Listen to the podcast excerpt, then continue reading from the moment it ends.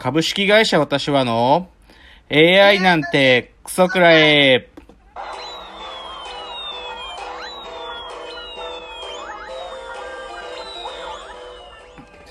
群馬が生んだ怪談時、株式会社私は社長の竹之内です。カルチャー修行中2代目アシスタントの箕浦です。えこの番組は大喜利 AI を開発する株式会社私は社長の竹之内が AI のことなんかお構いなしに大好きなサブカルチャーについてサブカルリテラシーの低い社員に丁寧にレクチャー言い換えれば無理やり話し相手になってもらう番組です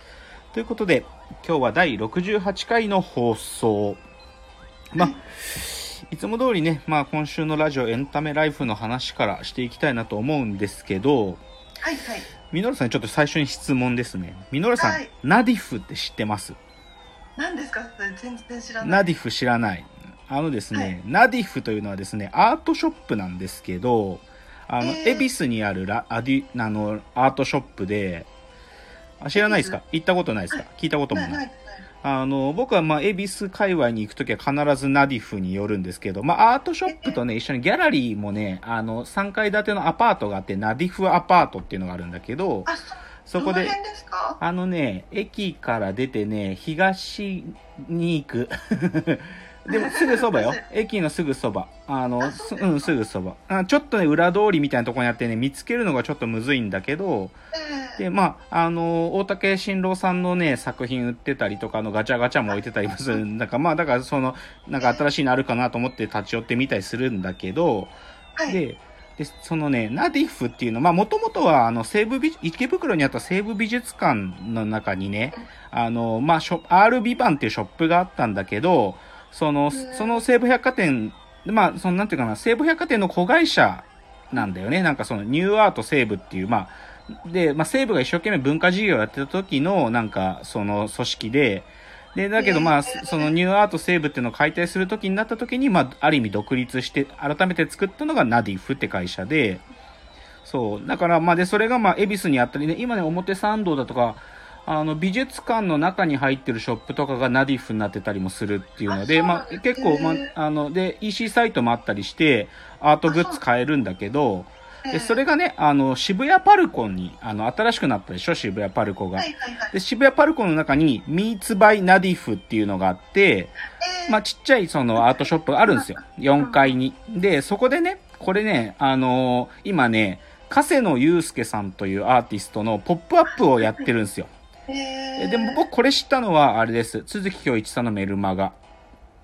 前、々回かな？前々回のメメルマガで、僕も知らなかったんだけど、このアーティストさん。えっ、と、何者かっていうとね、なんかね、広島だったかな岡山だったかなだまあ、多分その、中国地方に住んでるんだけど、あのース、スニーカーをですね、自作してるんですよ、この人は。はい。スニーカーを自分たちで作ってるんです。うん、あ、どんなスニーカーですか？いや、もう、なんか、エアマックスもどきみたいなやつ。えー、で、それのポップアップやってるっていうから、あ、ちょっと見に行こうと思って見に行ってきたんですよ、はい先週末。う来んで、売ってたんですよね。まあ、そのスニーカー作品。まあ一足ね、3万5千円から5万円の間ぐらいで価格付けなんだけど、まあでもね、で、最初はね、買ってもいいかなと思って行ったんだけど、書けるんですね。うん作品ってだけじゃなくて？あ、もう買える。あ、そう。でね、買うか迷ったんだけどね、正直ちょっとね、買うのをちょっとためらっちゃったんだけど、でもね、すっげえ面白い。で、そのアーティストさんが、なんかすげえ面白くて、その鈴木さんのメルマガとか見てもね、なんかね、一見するとわからないエロ本っていうのを自作の同人も売ってて、い若葉っていうんだけど、一見するとエロ本だとわからないエロ本っていうのをやって、で、それもね、その、えー、あの、渋谷パルコのミーツナディフに、あのポップアップで売っ、それ一冊500円なんで、あの、買えますよ。っていうのを。ナディフの袋持ってます。あ、持ってたそうそうそうそう。そうそう。アート、アート系で買ったりするとよくナディフだったりするのよ。あの、え恵比寿の統一美写真美術館に入ってます。はいはいはい。あ、そうだね。そうだね。っていう、まあ、だからちょっとその、アート系の話で、ちょっと、加瀬野祐介さんっていう、ちょっとね、面白い、もういいアーティストで。あとね、じゃあもう一つは、あ、でもなんか今やっぱりこの、まあ、コロナ禍になってから、ラジオのスあのスペシャルウィークっていうのがあんまりこう積極的に行われてなかったんだけど、実は今今週に日本放送スペシャルウィークなんですよ。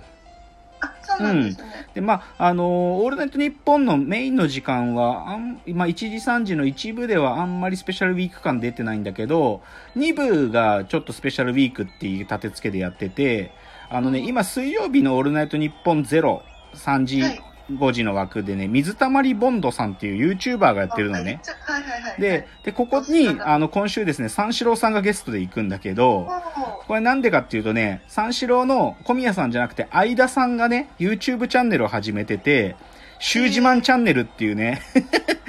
もうひどいチャンネルがあるんですよ。シュージマンチャンネルっていう。で、そのシュージマンチャンネルが、なんかこの水溜りボンドがにバカにされたっていうプロレスを、ここ数週間ずっとやってて、まあそれの最終章というか、いいよいよ、まあ対面での決着っていうのが今週、まあてか、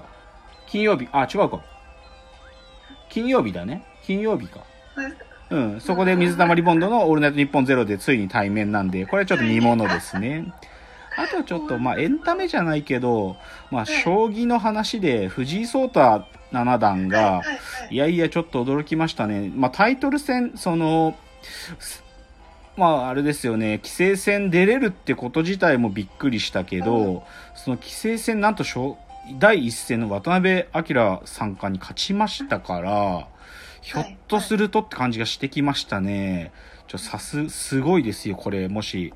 まあ、うん僕らが、それこそ羽生さんが出てきた時に受けた衝撃に近いことが起こるかもしれないと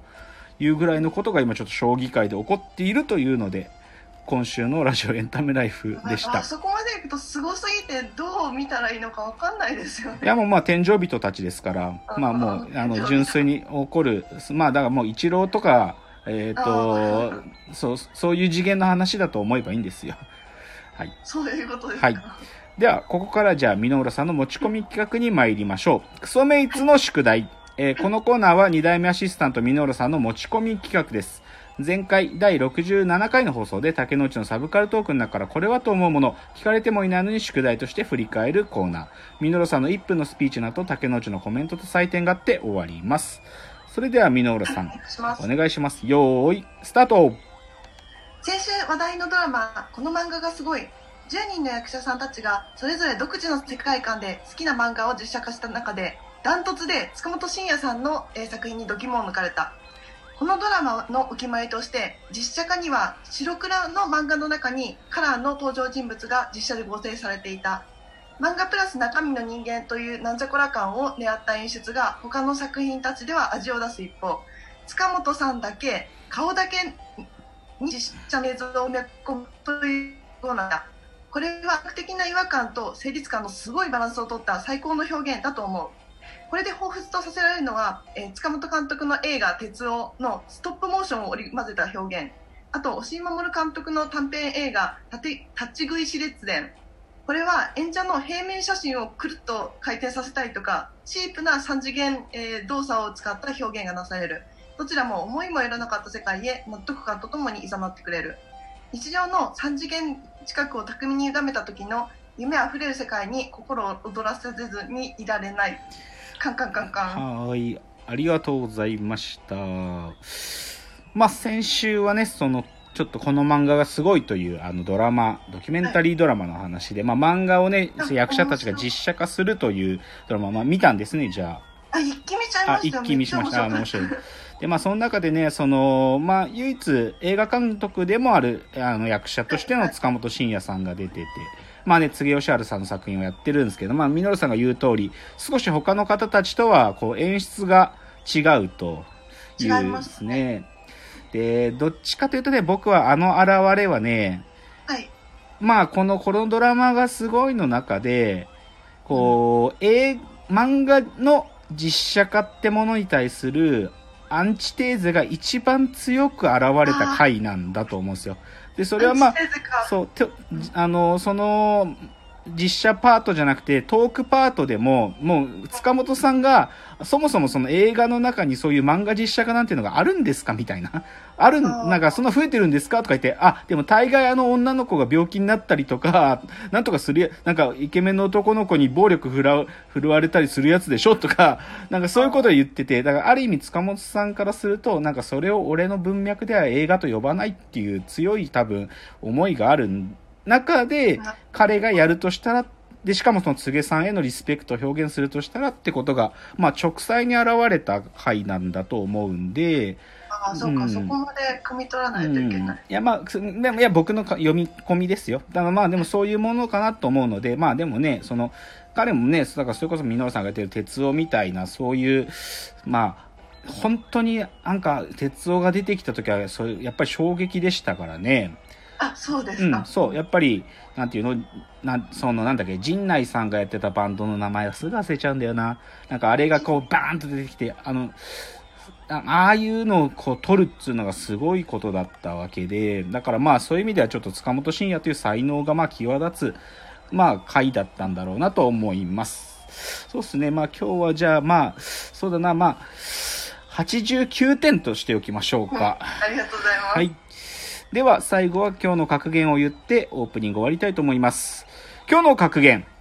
君は最高のアニメダンス集団、パブリックエネミーを知っているか ですね。知りません。知らないでしょ。これね、知ってる人あんま少ないですよ。でもね、これ YouTube で探してください。もうね、はいアニメを愛しすぎてるがゆえに、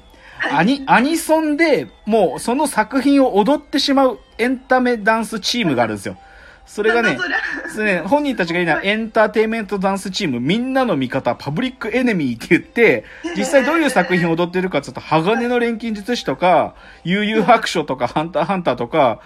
コナンとか、でもその作品を忠実に踊ってるんで、超面白いよ。ぜひ。国。も自分で考えるんですか？そうそう、超面白い。めっちゃアニメファンだけじゃなくても興奮するというか。ぜひ、あの、なんか、おすすめです。もう YouTube にたくさん動画があるので、パブリックエネミー、ぜひ調べてみてください。それでは、えー今日のテーマに入っていきたいと思います。